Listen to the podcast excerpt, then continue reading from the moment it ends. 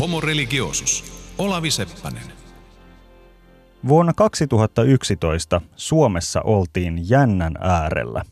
Eduskuntavaalit olivat koittamassa ja pitkän linjan kulttuurivaikuttaja Jörn Donnerkin lähti pyrkimään parlamenttiin ruotsalaisen kansanpuolueen ehdokkaana.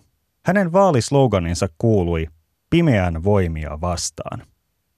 Samaan aikaan toisaalla vaaleihin valmistautui muuan Jussi Halla-aho, joka oli omissa blogiteksteissään niin ikään varoittanut tulevaisuudessa koittavasta pimeydestä.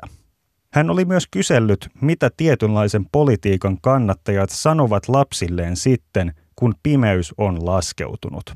Halla-aho ei kuitenkaan ollut RKPn ehdokas, vaan perussuomalaisten. Hänelle tämä pimeys tarkoittikin jotain muuta kuin Donnerille. Homo religiosusta ei hämätä. Se haistaa kivikautiset kielikuvat kilometrien päähän. On lähdettävä ottamaan selvää, mitä ihmeen pimeyttä Suomessa ja länsimaissa muutenkin on viime vuosina yritetty torjua. Eksistentiaaliset intohimot ovat jälleen tulleet politiikkaan. Jakson kuluessa pohditaan myös perinteisen uskonnon roolia poliittisissa kiistoissa sekä sitä, onko vaaleissa mahdollista tehdä ihmeitä. Jatketaan aluksi hetkinen Donnerin ja Halla-ahon parissa. Jörn Donnerille pimeän voimat olivat esimerkiksi juuri perussuomalaisia, perinteisten suurten puolueiden haastajia. Haastamisessa ei ollut Donnerin mielestä mitään vikaa, mutta Iltalehden haastattelussa hän kertoi toivovansa toisenlaista vastavoimaa. Sillä tarkoitan muun muassa sitä, hän sanoi, että olen eurooppalainen ja eurooppalaisen aatemaailman kannattaja. Eurooppalaisuus ja eurooppalainen aatemaailma tarjosi Donnerin ajattelussa vastakohdan pimeän voimille. Jussi Halla-ahon pimeys taas tarkoitti kehitystä, jossa islamin uskoiset maahanmuuttajat kansoittaisivat Euroopan ja kyllästäisivät sen äärikonservatiivisella kunniakulttuurilla – Pimeyttä olivat hänen mielestään manaamassa esiin vanhat ja vakiintuneet poliittiset puolueet, jotka eivät viitsineet panna rajoja maahanmuutolle. Halla-aho kirjoitti vuonna 2006, että tämän vuosisadan lopulla useissa Euroopan maissa olisi muslimienemmistö. Samalla hän antoi ymmärtää, että tasa-arvolle ja ihmisoikeuksille perustuva eurooppalainen yhteiskunta olisi tuossa tulevaisuudessa mennyttä. Donnerin ja Halla-ahon vertailu kiteyttää hyvin erästä ilmiötä, joka on leimannut länsimaiden viimeisintä kymmentä vuotta. Poliittiselle kentälle ovat yhä näkyvämmin astuneet Halla-ahon tapaiset uusoikeistolaiset tai oikeistopopulistit.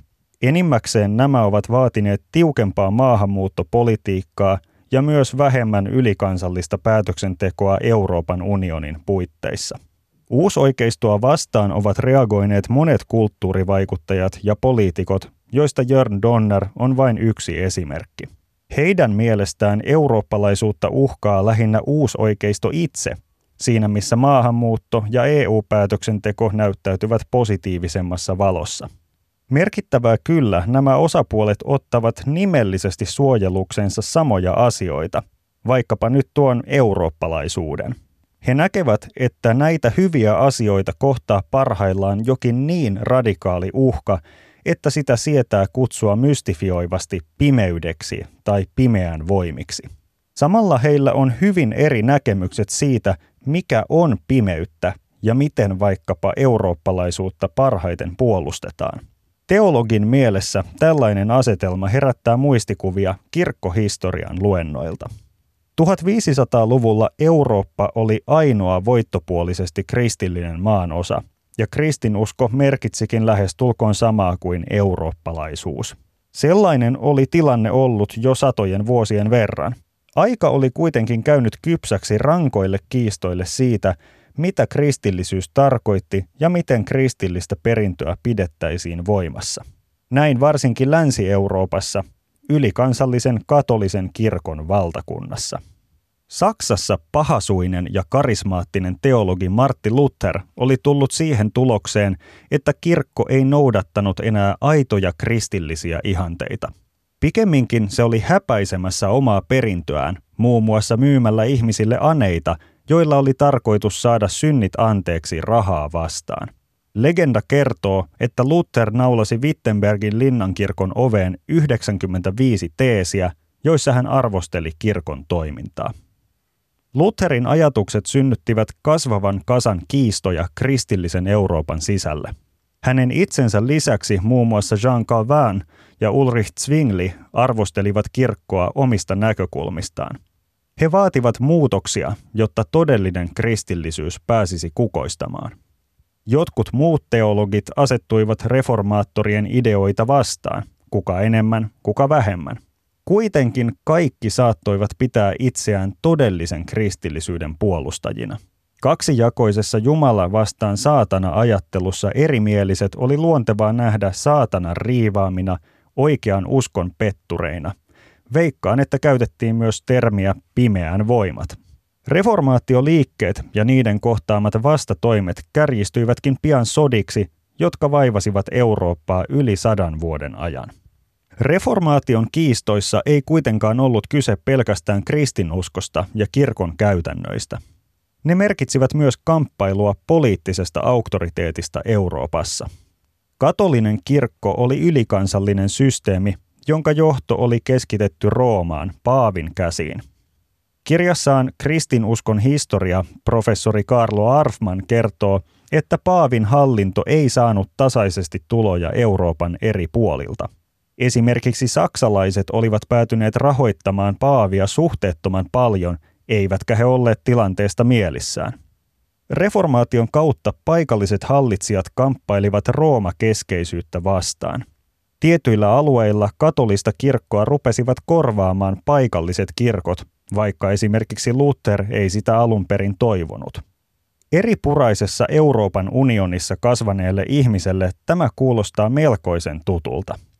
Professori Risto Saarinen Helsingin yliopiston systemaattisen teologian osastolta tarjosi oman näkökulmansa reformaation ja uusoikeiston suhteisiin. Kansainvälisessä tutkimuskirjallisuudessa on tätä katolisen kirkon ja populismin suhdetta tutkittu aika paljon, mutta mutta sitten juuri reformaation ja protestanttisten maiden asennetta paljon vähemmän. Olen itse siitä kiinnostunut ja yrittänyt Suomessakin jotakin asiasta kirjoittaa.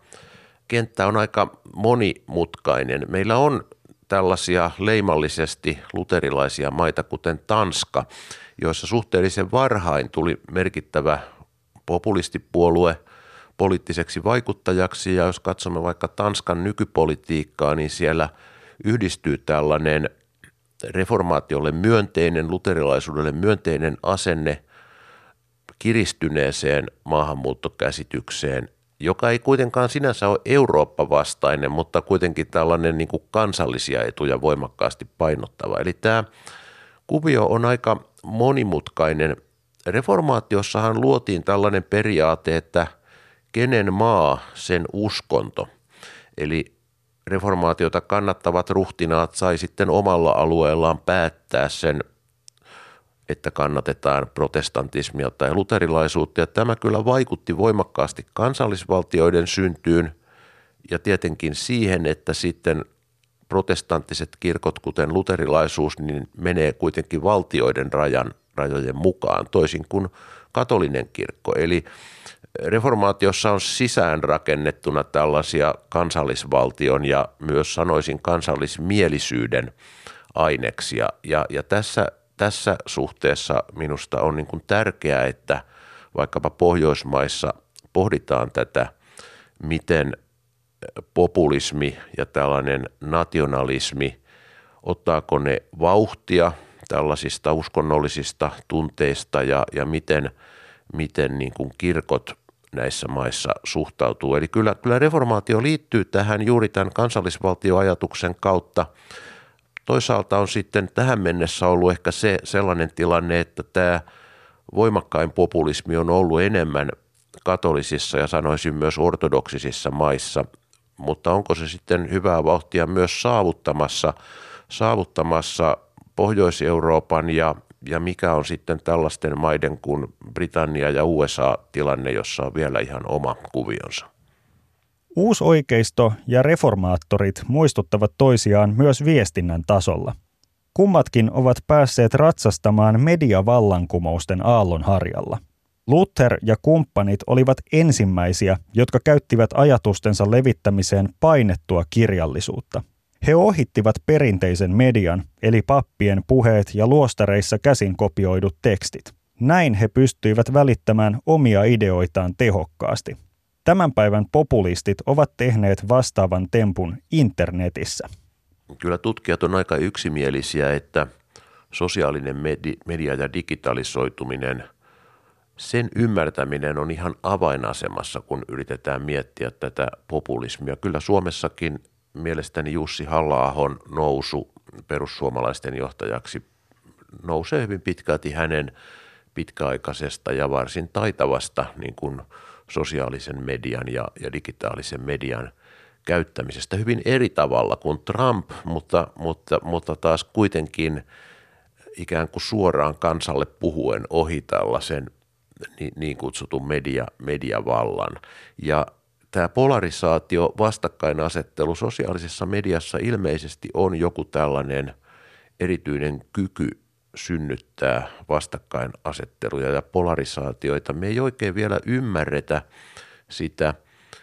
Sitten meillä voi olla hyvin erilaisia sosiaalisia medioita, niin kuin tämä Twitter, että voi jonkun iskulauseen laittaa, jolloin, jolloin tulee vähän tällainen niin kuin vitsaileva tyyli.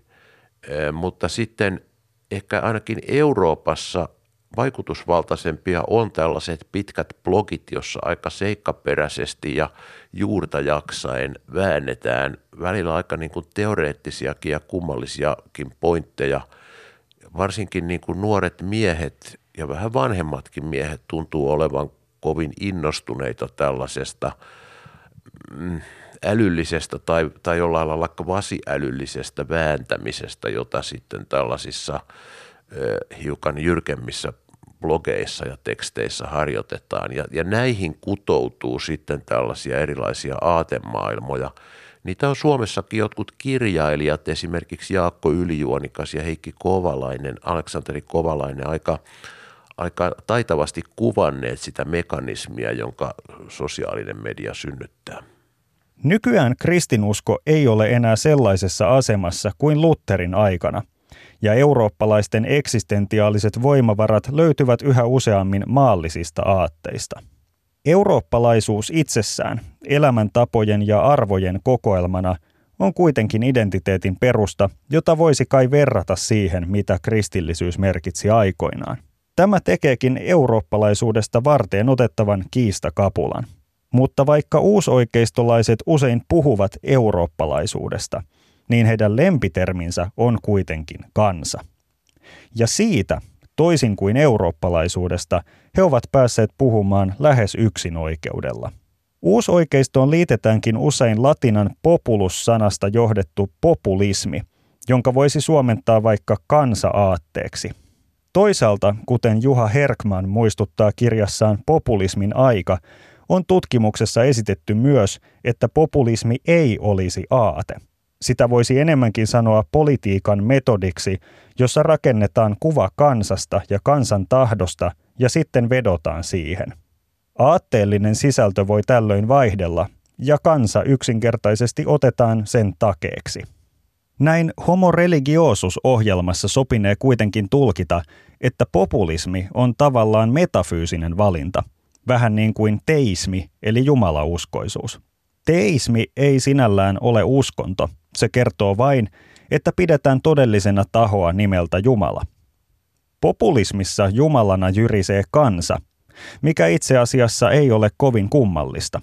Kansa nimittäin on saanut länsimaisessa vallanmuodostuksessa Jumalan aseman suunnilleen Ranskan vallankumouksesta lähtien. Ennen hallitsijoiden valta oli virallisesti Jumalan antamaa, sitten se alettiin nähdä kansan antamana. Kansaa ja Jumalaa voidaan rinnastaa muutenkin. Esimerkiksi kysymys, mikä on kansa, ei ole paljon helpompi vastata kuin mikä on Jumala.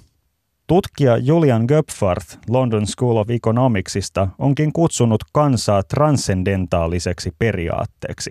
Transcendentaalisesta voi tulla mieleen yliluonnollisuus, mutta kyse ei ole varsinaisesti siitä – Kansa on transcendentaalinen asia, koska se pakenee määrittelyä ja sen todellisuus uskotaan ilman pitäviä todisteita, jos uskotaan.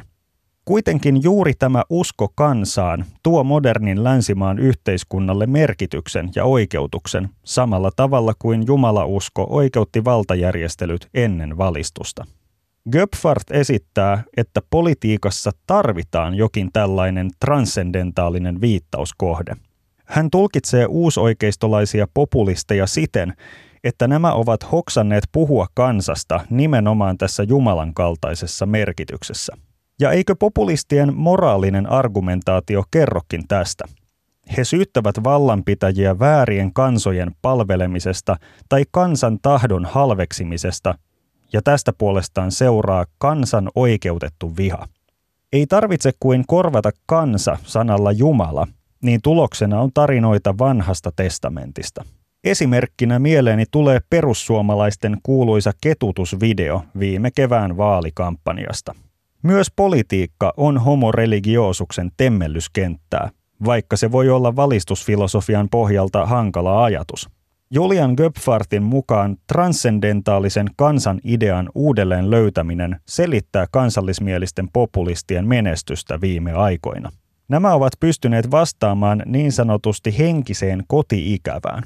Tätä ei länsimaissa ole vuosikymmeniin pidetty poliitikkojen tehtävänä, Göpfart puhuu jälkiaatteellisesta ajasta, jolloin politiikka on ollut rationaalista ongelmanratkaisua vailla syvällisempiä merkityksiä. Nyt kuitenkin politiikan henkinen ulottuvuus on tullut taas pinnalle. Populisteja on kuulemma vaikea haastaa uskottavasti, ellei ankkuroi omaa sanomaansa johonkin transcendentaaliseen. Kansan ja Jumalan vertailuun pyysin kommenttia myös Risto Saariselta. Kyllähän tällaisessa poliittisessa teoriassa koko tällainen demokratian määritelmä kansanvaltana, ei nyt ehkä ihan suoraan sano sitä, mutta ehkä niin kuin jotenkin johdetusti ajattelee, että kun kansa on se vallan varsinainen lähde, niin silloin kansalla on jotenkin tällainen syvin ja korkein niin kuin auktoriteetti ja se on tässä mielessä Jumalan kaltainen. Ja nyt sitten meidän aikamme, sanoisin niin kuin viimeiset 20 vuotta, on tietyllä tavalla ainutlaatuisia sikäli, että, että kun me koko ajan saamme uutisia ihan mistä päin maailmaa tahansa ja taloudelliset kytkökset on koko ajan globaaleja, niin tämä kysymys siitä, että mikä on se kansa ja mikä on se kansakunta, on ihan uudella tavalla ajankohtaisia. Että kuitenkin sanoisin niin kuin 1900 80-luvulle asti, aika, aika ennen internettiä, niin se kansakunta oli kuitenkin, vaikka oli globalisaatiota ja muuta, niin, niin nämä kansallisvaltiot oli kuitenkin sellaisia yksiselitteisesti ensisijaisia toimijoita ja, ja ihan niin kuin liikenteen hankaluus ja vaikutteiden hidas kulku teki sen, että kansallisvaltioille ei ollut tällaisia haastajia – mutta nyt sitten kun puhutaan demokratiasta, niin mikä se demos eli kansa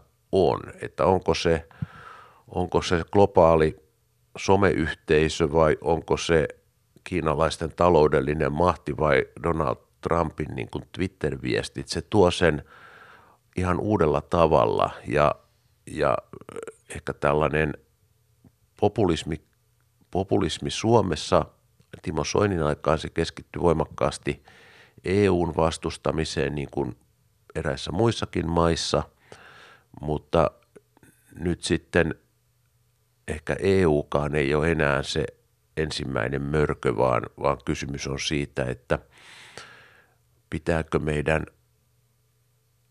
omaa kansakuntaa jotenkin suojella ja saada se tietyllä tavalla tällaiseen puolijumalan asemaan sen takia, että muuten kaikki muut kansakunnat tulee tänne ja jyrää meidät joko taloudellisesti tai siirtolaisuuden tai sitten tämän somen kautta.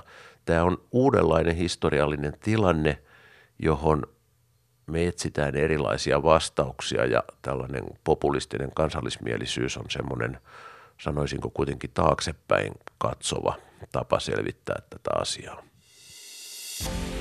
Homo religiosus. Olavi Seppänen.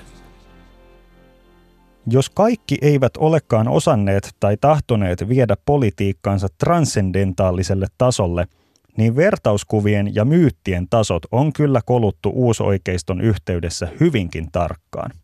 Raamatusta ei tietenkään enää paljon puhuta, koska juuri kukaan ei sitä oikeasti tunne. Mutta esimerkiksi fantasiakirjallisuuden klassikot käyvät hyvin.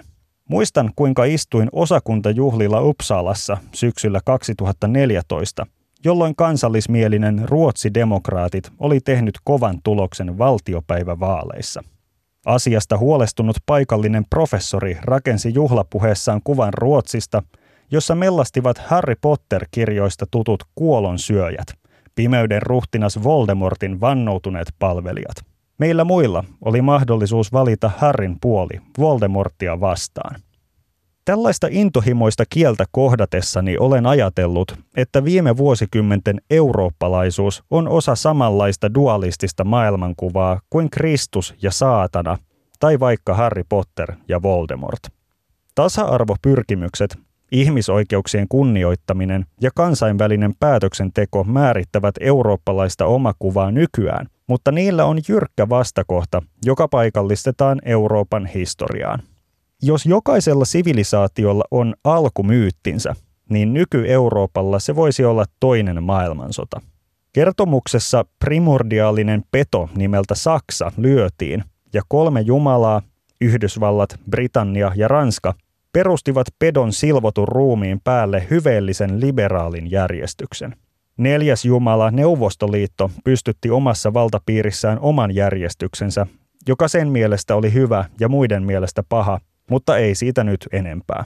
Kansainväliset aatteet siis voittivat yhteen kansakuntaan keskittyneen ja muita kansoja sortaneen natsiaatteen.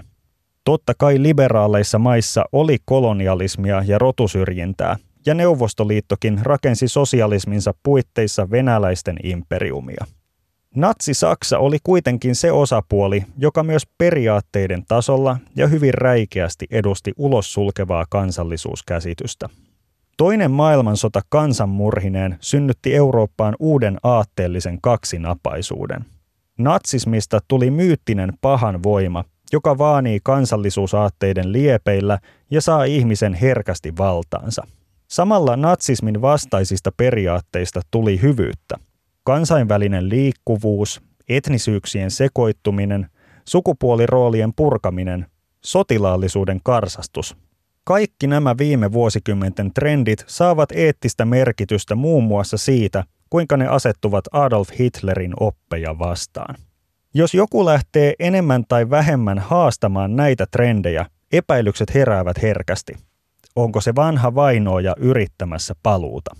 Saksassa tammikuussa 2017 nähtiin mielenosoittajien kantama juliste, jonka keskellä oli teksti Sie sind wieder da, he ovat taas täällä. Alareunan kuvissa poseerasivat Hitler, Stalin ja Mussolini, yläreunassa puolestaan Gert Wilders, Marine Le Pen ja pari muuta nykypäivän uusoikeistolaista. Ja keväällä 2019 Sixten Korkman kirjoitti Helsingin Sanomien vieraskynäpalstalla näin. Liberaali demokratia on tänään vankemmalla pohjalla kuin 1930-luvulla, mutta jälleen ovat pimeyden voimat liikkeellä. Ei ollut epäselvää, että pimeyden voimat tarkoitti sitä jotakin, joka aikoinaan oli natsismia ja fasismia, mutta tänä päivänä uusoikeistoa.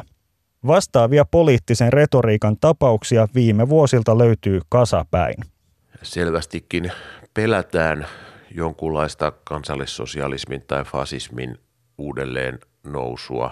Pelätään Mussolinin ja Hitlerin tapaisia – vaikuttajia aivan aiheesta. Joillakin näillä Euroopan populistipuolueilla, kuten vaikkapa ruotsidemokraateilla naapurimaassamme, on hiukan tällaista niin kuin fasistista alkuhistoriaa, mutta on tosi vaikea kysymys, että mitä siitä pitäisi tehdä, tehdä johtopäätöksiä nykypäivään. Tällaista natsikorttia sitten taas heilutellaan myös poliittisissa tarkoituksissa aika aika kevyesti. Mutta on tosi tärkeää miettiä, että onko nämä nykyajan populistit, onko niissä jatkumo tähän hyvin huolestuttavaan menneisyyteen vai mistä on, mistä on nyt kysymys. Nämä Hitler ja Mussolini, nämähän oli tällaisia todella reetoreita, julkisia puhujia, jotka semmoisella tunteenomaisella kansanvillinnällä vaikutti, vaikutti sitten sen poliittisen kykynsä niin kuin ja päämääränsä lisäksi. Minusta kun katsoo näitä Euroopan nykyisiä populistipuolueita, niin niissä ei ole musta samanlaisia kansanvillitsijöissä. Niissä on voimakkaita johtajia ja tietynlaisia niin kuin ajattelijoita, mutta, mutta he on jotenkin aika sellaisia – ei nyt suorastaan harmaita, mutta, mutta jotenkin sitä liikettä ei voi selittää sillä johtajan karismalla, vaan siinä on jonkunlainen tällainen kummallinen verkosto, joka liittyy niin kuin digitaaliseen mediaan ja, ja ihmisten tyytymättömyyteen ja purkautumiseen somessa ja sitten niin kutsuttuun polarisaatioon, että enemmän kuin se oman johtajan hienous, niin muiden tuottamat inhokit sitten vaikuttaa, että, että, että enemmän vastustetaan kuin kannatetaan. Et minusta tässä nykypäivän populismissa on taas sitten esimerkiksi tämän johtajakuvan osalta ihan niin kuin erilaisia piirteitä kuin tässä vanhassa johtajavetosessa populismissa.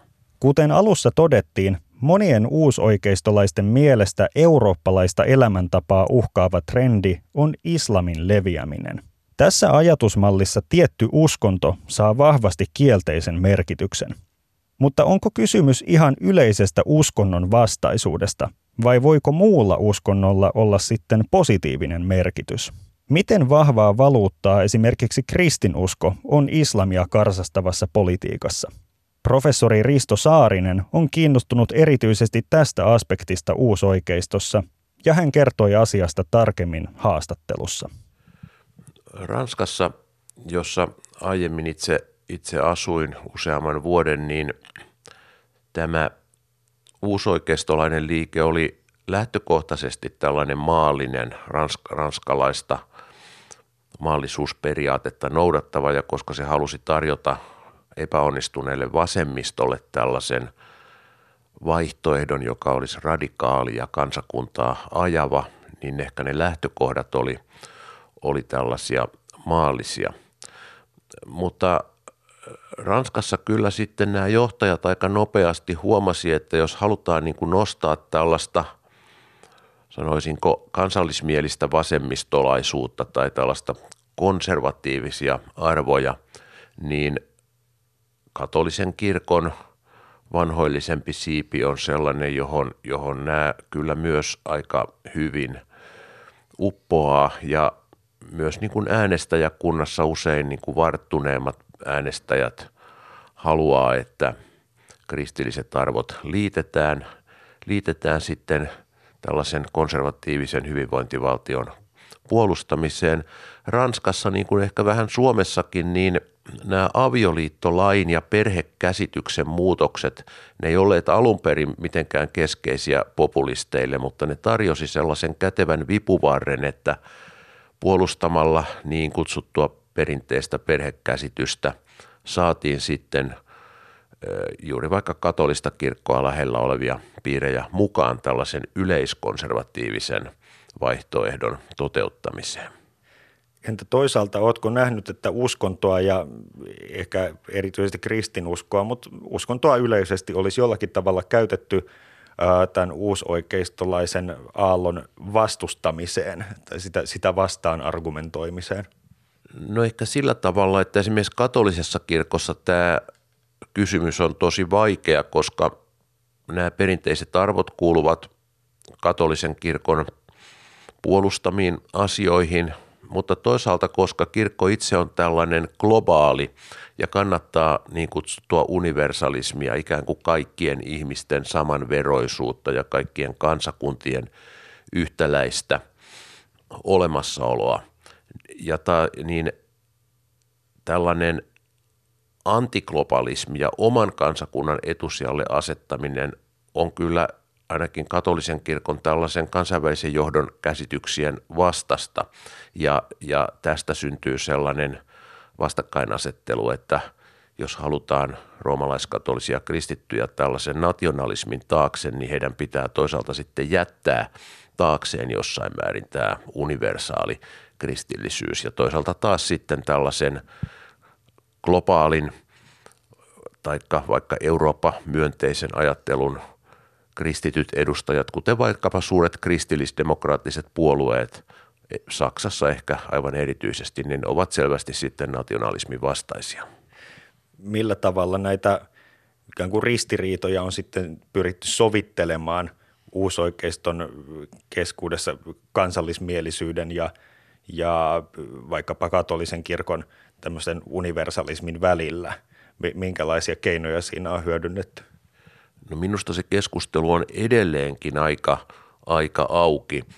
Edellinen paavi Benediktus 16 hän oli tällainen hiukan konservatiivisempi ja esimerkiksi puhui islamista aika kriittisesti, mikä kovasti miellytti taas näitä kansallismielisiä eurooppalaisia, jotka kokee islamin uhkana.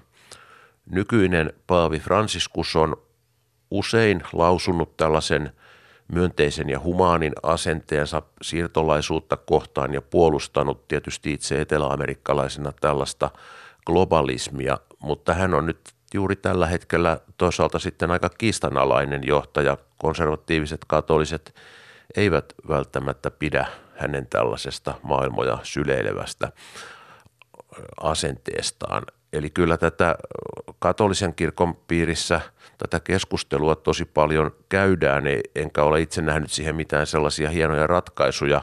Vatikaani ja virallinen johto varmaan kannattavat tällaista universalismia, mutta jos katsomme katolisia kristittyjä Puolassa, Unkarissa, osittain Ranskassa, niin myös nationalismilla on paljon kannatusta.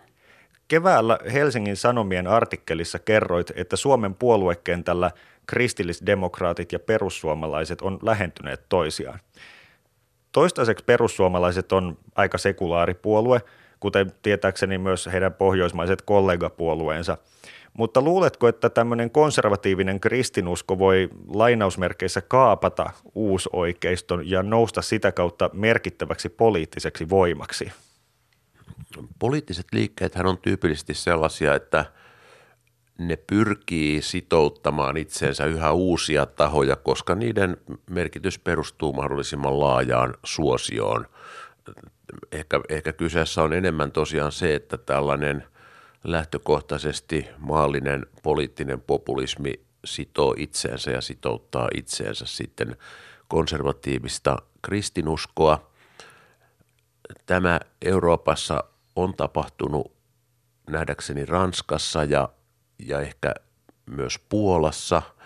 Ruotsissa juuri tätä, tästä keskusteltaessa, kun on eurovaalit tulossa, niin näkyy siellä, että Ruotsin kristillisdemokraatit on lähtenyt rakettimaiseen kannatuksen nousuun, joka näyttää selvästi olevan seurausta heidän omaksumastaan eurokriittisestä ja kansallismielisestä politiikasta. Ja Suomessa nähdäkseni ainakin osa kristillisdemokraateista on selvästi hyppäämässä jollakin tavalla – perussuomalaisten nousun kelkkaan.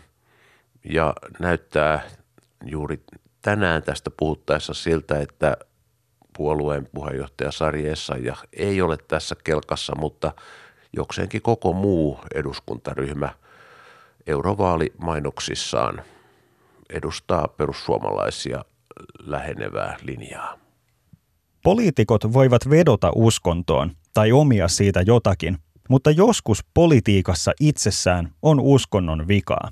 Puhuimmekin jo kansasta Jumalan kaltaisena käsitteenä, mikä edustaa vielä aika abstraktia tasoa. Transcendentaalisen ankkuripisteen lisäksi uskontoon tapaa liittyä messiastyyppisiä johtajia, lupauksia ihmiselämän huipentumisesta, pyhyyttä, rituaaleja, hurmosta, ankaria tabuja ja suuria kertomuksia maailmasta – Löytyykö uusoikeistosta tällaista? Risto Saarinen luonnehti edellä, että harvat nykypäivän populistiset johtajat ovat erityisen valovoimaisia esiintyjiä. Heidän viesteissäänkin etusijan saavat negatiivisesti muotoilut vaatimukset. Rajat kiinni, älkää byrokraatit holhotko aikuisia ihmisiä ja euroakaan emme lähetä etelän holivilimaihin. Voi olla, että perussuomalaisten, ruotsidemokraattien ja muiden piireissä on ollut hyvä säpinä ja hykerryttävä kapinallinen tunnelma. Kenties monikin on sanonut samaa, mitä Väinö Linnan romaanihenkilö Kiviojan Vikki sanoi sosialismista. Jumalauta minä nautin tosta populismista.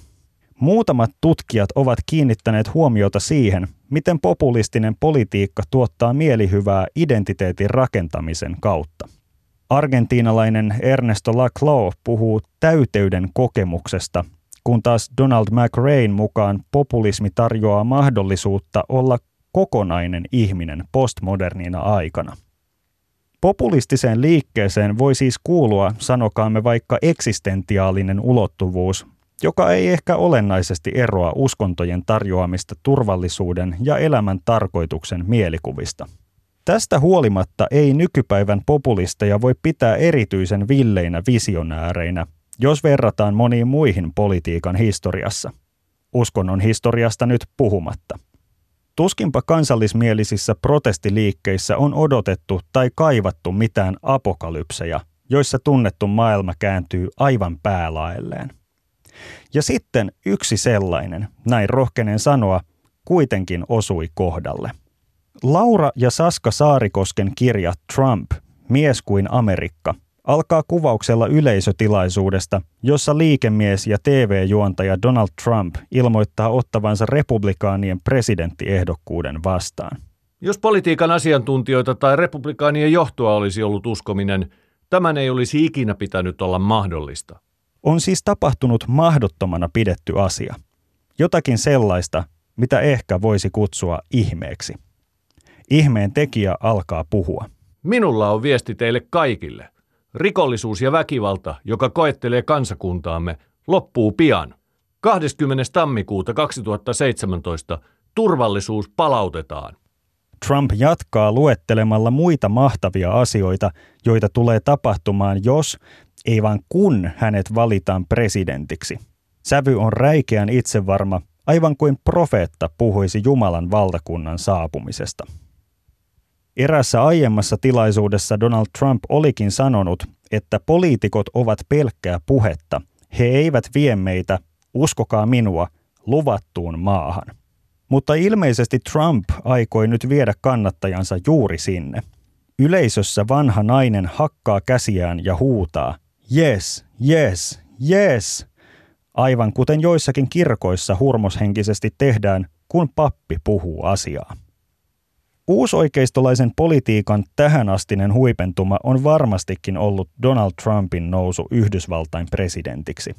Suomalaisista tätä dramaattista tapahtumaa pääsi aitiopaikalta seuraamaan muiden muassa Laura Saarikoski, Helsingin Sanomien toimituspäällikkö ja lehden Yhdysvaltain kirjeenvaihtaja vuodesta 2014 vuoteen 2018.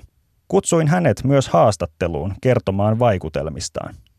No tosiaankin Donald Trumpin nousuun henkilöityy aika vahvasti tämmöisen oikeistopopulismin tai uusoikeiston esimarssi Yhdysvalloissa. Nämä aiemmat eturivin oikeistolaiset ei vielä edustaneet ehkä tätä ilmiötä. Mitkä oli ensimmäisiä merkkejä, joista huomasit, että nyt jotakin erikoista on tapahtumassa?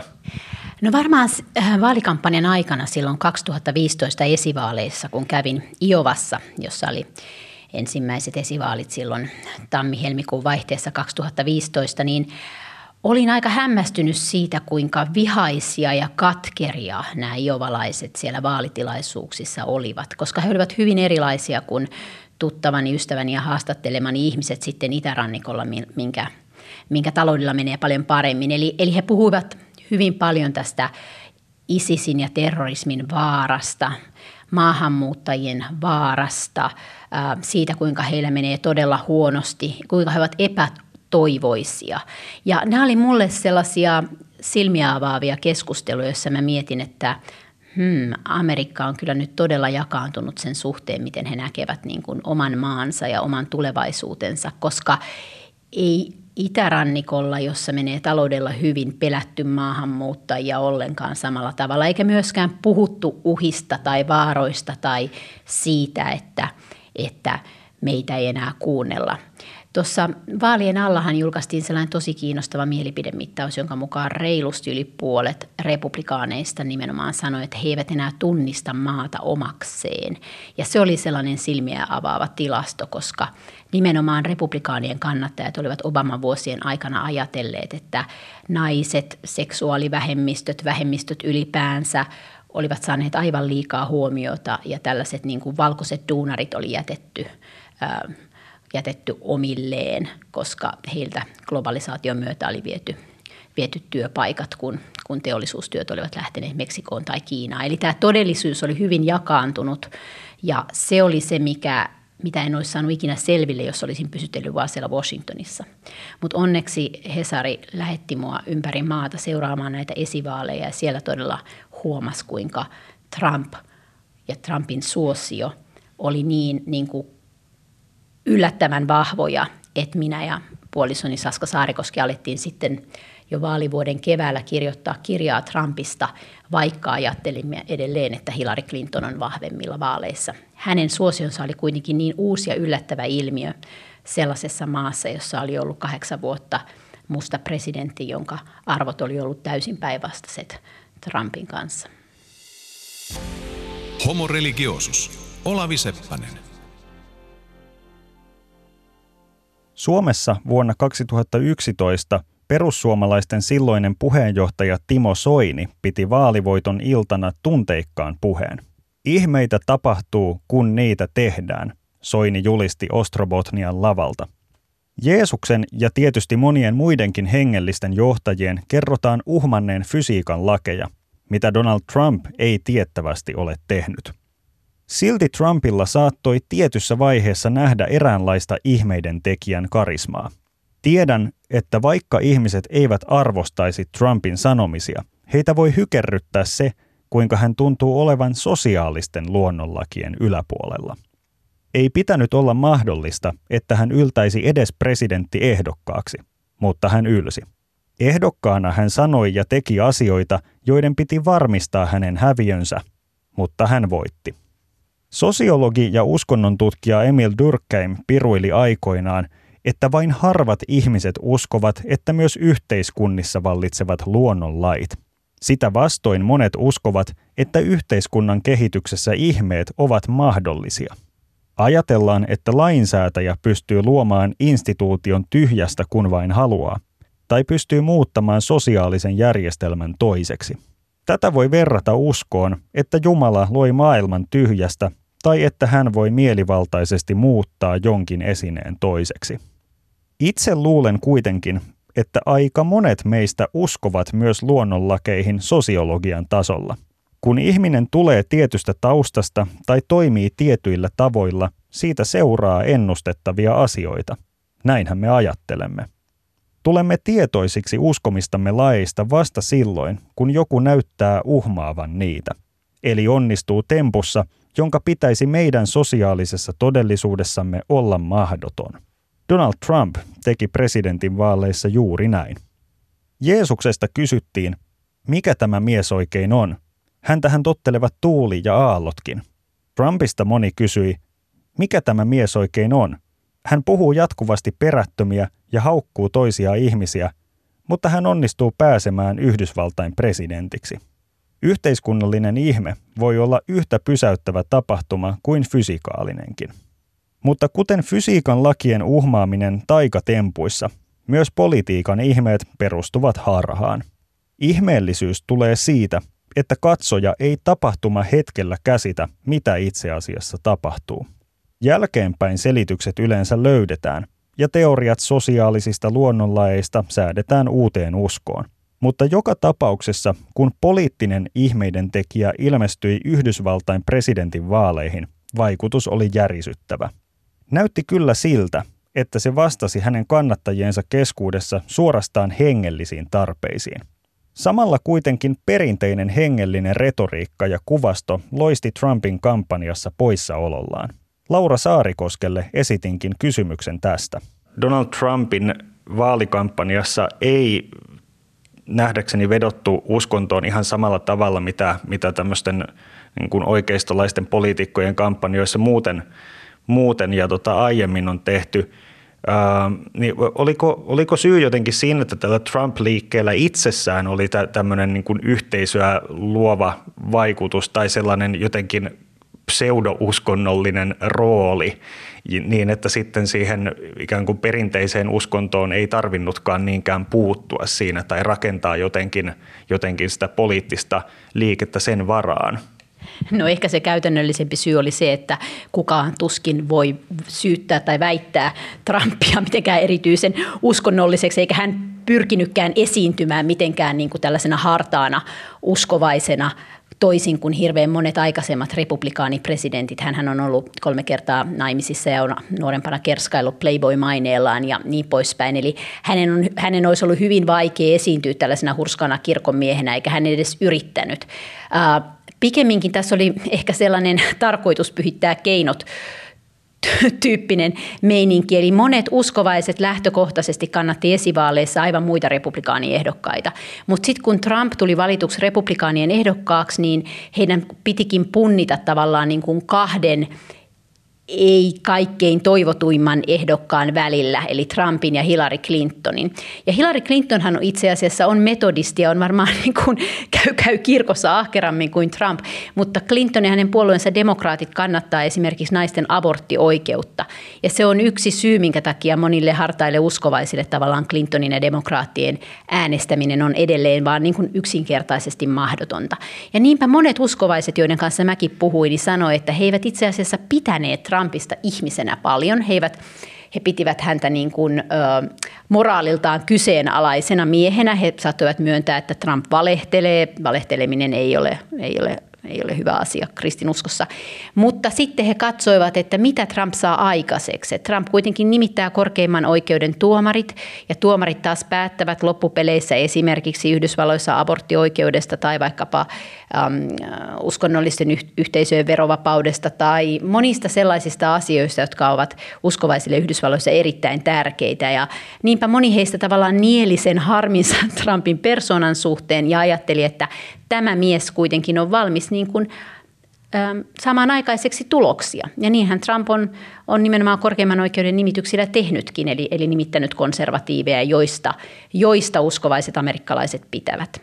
Mutta ehkä kovin haaste toistaiseksi ähm, niin kuin uskovaisten amerikkalaisten konservatiivien ja Trumpin suhteissa on ollut tämä on ollut tämä maahanmuuttokriisi, eli siis kyllähän monet seurakunnat ja uskovaiset ihmiset nousivat vastustamaan sitä tapaa, millä, millä amerikkalaiset rajavartio viranomaiset kohtelivat näitä Väli-Amerikasta tulleita hädänalaisia perheitä ja erottivat lapset vanhemmistaan. Ja se oli sellainen uskon kriisi aika monille sellaisille ihmisille, jotka kuitenkin kannattivat Trumpia tiukempaa maahanmuuttopolitiikkaa. Ähm, ja siinä ihmiset sitten jakaantuivat, että osa ajatteli, että, että Trump on toiminut epäkristillisesti, kun hän ei ole auttanut näitä näitä köyhimpiä ja tarvitsevimpia. Ja osa taas ajatteli, että kyllähän Yhdysvaltain omat köyhät ja tarvitsevat menevät näiden siirtolaisten edelle. Olennaista Trumpissa on myös, että monen silmissä hänen läpimurtonsa nimenomaan ei saanut messiaanisia merkityksiä. Vaikka Yhdysvaltain uskonnollisen oikeiston prominentti hahmo Liberty-yliopiston presidentti Jerry Falwell Jr. onkin verrannut Trumpia Jeesukseen, päinvastaisiakin vertauksia olen kuullut. Katsoin televisiosta presidentti Trumpin ensimmäisen lehdistötilaisuuden, jossa tämä komenteli toimittajia. Hiljaa, istu alas ja niin edelleen. Mukana ollut tuttavani tiivisti vaikutelmansa sanoihin, se on saatana. Huomautan, hän ei ollut uskovainen ihminen, eikä muutenkaan yleensä käyttänyt sellaisia sanoja poliitikoista. Mutta jokin Trumpin esiintymisessä herätti ajatuksia yliinhimillisestä, tässä tapauksessa pahuudesta. Itse muistan nähneeni, kuinka presidentti sanojensa välillä lipaisi huuliaan kuin lisko, ja mieleeni tuli lisko-ihmisten eli reptiliaanien salaliitto, johon kyselyjen mukaan uskoo 12 miljoonaa amerikkalaista. Kansan jakautuminen suhteessa poliittisiin ihanteisiin onkin päässyt Yhdysvalloissa sille asteelle, että eri puolueen äänestäjiin liittyy suorastaan primitiivisiä saastaisuuden ja inhottavuuden mielikuvia. Rituaalinen rajanveto ja puhtaus Mary Douglasin uskontoteorian ydinkäsitteet sopisivat tämän päivän Yhdysvalloissa ehkä parhaiten juuri politiikan kuvaamiseen. Demokraatti- ja republikaanipuolueiden kannattajat ovat ruvenneet karttamaan toisiaan yhä tarkemmin, ja vastustajan lempitavoitteet ovat lähes säännöllisesti oman puolen tabuja. No tämähän on oikeastaan sille ironista, että joskus parikymmentä vuotta sitten vielä monet amerikkalaiset eivät halunneet, että heidän lapsensa menisivät naimisiin niin kuin erirotuisen ihmisen kanssa. Mutta nyt amerikkalaiset ovat tulleet näiden etnisten ryhmien suhteen huomattavasti sallivammaksi, mutta sen sijaan hyvin paljon jyrkemmäksi toisen poliittisen, toista poliittista mielipidettä edustavien ihmisten kanssa. Eli suurempi osuus amerikkalaisista ei halua, että heidän lapsensa menevät naimisiin eri poliittista puoluetta edustavan ihmisen kanssa kuin että he menisivät naimisiin eri rotuisen ihmisen kanssa. Ja tämä johtuu tietysti niin kuin tällaisesta syvästä arvojaosta, eli tällaiset kaupunkilaiset monikulttuuriset liberaalit, jotka niin kuin uskovat niin kuin Obaman arvoihin, niin he pitävät maaseudulla asuvia uskonnollisia ihmisiä niin kuin takapajusina ja osittain rasistisina. Ja sitten maaseudulla asuvat republikaanit, jotka usein ovat uskonnollisia, pitävät taas kaupunkilaisia niin kuin, kaksinaismoraalisina ja jumalattomina ja, ja mm, korruptoituneina ja, ja itsekkäinä ja niin poispäin. Ja tota, nämä jaot on hyvin syvät koska ne liittyy identiteettiin ja ne todella niin kuin koskee molempia puolia. Eli on tavannut paljon nuoria kaupunkilaisia, jotka nimenomaan eivät halua olla missään tekemisissä, eivätkä tuntea näitä maaseudun republikaaneja. Sitten taas maaseudulla asuvat ihmiset niin kuin eivät mielellään käy kaupungeissa, koska he jotenkin ajattelevat osa heistä, että, että, että heitä katsotaan siellä alaspäin. Mutta tässä taustallahan on itse asiassa paljon sellainen niin kuin syvempi jako, joka käsittelee sitä, että millä tavalla niin kuin amerikkalaiset näkevät itsensä ja oman maansa. Eli tota, viimeksihän tämä kiista tuli, tuli nyt, purskahti näkyviin tässä naisten jalkapallon MM-kisoissa, joissa Amerikan tähtipelaaja Megan Rapinoe sanoi, että jos he voittavat, niin he eivät todellakaan aio mennä, hän ei todellakaan aio mennä valkoiseen taloon. Ja Trump syytti Rapinoa epäisänmaallisuudesta, jonka jälkeen Rapino sanoi, että hän edustaa niin kuin kokee itsensä hyvin isänmaalliseksi, koska hän edustaa niitä arvoja, jotka hän kokee olevan niin kuin Yhdysvaltain ytimessä.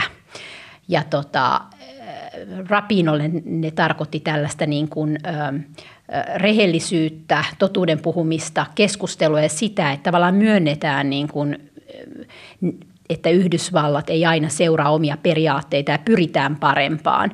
Tämä on sama asia, mistä Obama puhuu. Eli Obama, Obamalle isänmaallisuus oli hyvin paljon sitä, että myönnetään esimerkiksi Yhdysvaltain tekemät virheet, vaikkapa orjuus tai Vietnamin sota, ja käydään niistä keskustelua, jotta Yhdysvallat jossain vaiheessa pystyisi sitten niin kuin noudattamaan omia periaatteitaan. Kun taas tämä Trumpin käsitys isänmaallisuudesta ja ehkä tällaisen uskonnollisen oikeiston käsitys isänmaallisuudesta palaa enemmän siihen ajatukseen, että, että Yhdysvallat on lähtökohtaisesti niin kuin Vuorisaarnan ja, ja, ja, ja purit, puritaani äh, Wintropin mukaan tällainen niin kuin City on a Shining Hill, eli tällainen niin kuin kaupunki kukkulalla ja lähtökohtaisesti niin kuin hyvä – hyvä maa ja sitä ei pitäisi arvostella, koska silloin tulee olemaan epäisänmaallinen. Eli tässä on kaksi hyvin erilaista käsitystä amerikkalaisuudesta. Onko amerikkalaisuuden ydin se, että Yhdysvallat on lähtökohtaisesti ideaaleiltaan hyvä maa vai että Yhdysvallat on maa, joka ei noudata omia ideaalejaan, mutta juuri se, että niihin pyritään ja niitä niin kuin rehellisesti myös pystytään arvostelemaan, on sitä amerikkalaisuutta kaikkein parhaimmillaan. Ilmeisesti jonkinlainen reformaation myllerrys on käynnissä myös Yhdysvalloissa. Normaalien kansalaishyveiden merkityksestä ei päästä edes lähelle konsensusta. Vievätkö jonkun suosimat merkitykset voiton vai meneekö koko maa palasiksi? Politiikassa käsitellään jälleen näin perustavia kysymyksiä. Valta ja sen oikeutus ovat toden teolla puntarissa. Kirjassaan Länsimaisen yhteiskunnan juurilla professori Jukka Korpela pohti, miten Michael Mannin valtateoriassa kuvatut vallan lähteet toimivat nykyään. Sotavoima on kokenut arvonlaskun, koska ydinaseet eivät jättäisi jälkeensä mitään hallittavaa. Taloudellinen valtakin on kuulemma hajaantumassa globalisaation myötä. Mutta ideologia pitää pintansa, sillä ihmiset uskovat siihen. Sen avulla valtaa voi yhä tuottaa. Kyseessä voi olla politisoitu islam tai kristinusko, jokin sosialismin laji tai vaikkapa länsimaisten populistien suosima nationalismi eri muodoissaan. Maailman tai edes itsensä suunnasta kiinnostuneet ihmiset tarvitsevat valtaa. Ehkäpä heidän kannattaa ottaa naiviltakin näyttävä usko astetta vakavammin. Pyhien arvojen ja käsitteiden osoittaminen ontoiksi sokraattisen filosofoinnin kautta ei usein edes pura ideologian valtaa, ja tuskin ainakaan rakentaa tilalle mitään uutta. Uskon voittamiseen tarvitaan ehkä aina uusi usko, jonka nimissä vielä useampi ihminen voi saada elämälleen positiivisen moraalisen merkityksen. Aina kun puhutaan populismista ja kansallismielisyydestä, niin se on tällaista – jossain mielessä moralisoivaa tai suorastaan päivittelevää puhetta ja itsekin varmaan monella tavalla niin kuin syyllistyn siihen. Eh, ehkä itse ajattelen näin, että pitäisi päästä tällaisesta moralisoivasta puheesta, vaikka se on niin kuin itsessään tärkeää, niin myös jonkunlaisiin – niin kuin nämä vastakkainasettelut ylittäviin näköaloihin ja sellaisiin näköaloihin, jossa ihmisille sanottaisiin myös, että nyt sä valitset joko, joko tällaisen kansallismielisyyden tai sitten jonkunlaisen punavihreän liberalismin. Nyt se on joko tai. Olisi ehkä kuitenkin tärkeää, että, että puhuttaisiin esimerkiksi siitä, millaiseen tulevaisuuteen – me voimme yhdessä uskoa, vaikka se on niin kuin ilmastonmuutoksen tai kansallismielisyyden tai muun niin kuin synkentävää, niin voiko kuitenkin erilaiset poliittiset liikkeet ja yhteiskunnalliset liikkeet jollakin tavalla keskustella esimerkiksi toivosta, siitä, että miten, miten he odottavat niin kuin parempaa tulevaisuutta. Ehkä esimerkiksi populismi liikkeillä on tärkeä kuitenkin sellainen yhteisöä koossa pitävä merkitys, joka, joka ehkä, jossa ehkä ajatellaan, että me voimme tällaisessa hiukan pienemmässä yhteisössä kuitenkin sitten vastuullisesti kulkea tulevaisuutta kohti. Ja, ja toisaalta sitten, toisaalta sitten tällainen niin kuin liberaali ja globaali yhteisö, johon itse niin kuin koen kuuluvani, niin, niin senkin pitäisi kyetä osoittamaan ihmisille mahdollisuuksia parempaan tulevaisuuteen ja tällaista niin kuin ongelman ratkaisun henkeä. Pidän tärkeinä tällaisia keskusteluita, joissa niin kuin eri mieltä olevat ihmiset laitetaan saman pöydän ääreen ja pannaan heidät niin kuin yhdessä miettimään juuri vaikka toivon kysymyksiä. Sillä päästään tällaisesta moralisoivasta asenteesta vähän pidemmälle, toivottavasti. Homo religiosus. Olavi Seppänen.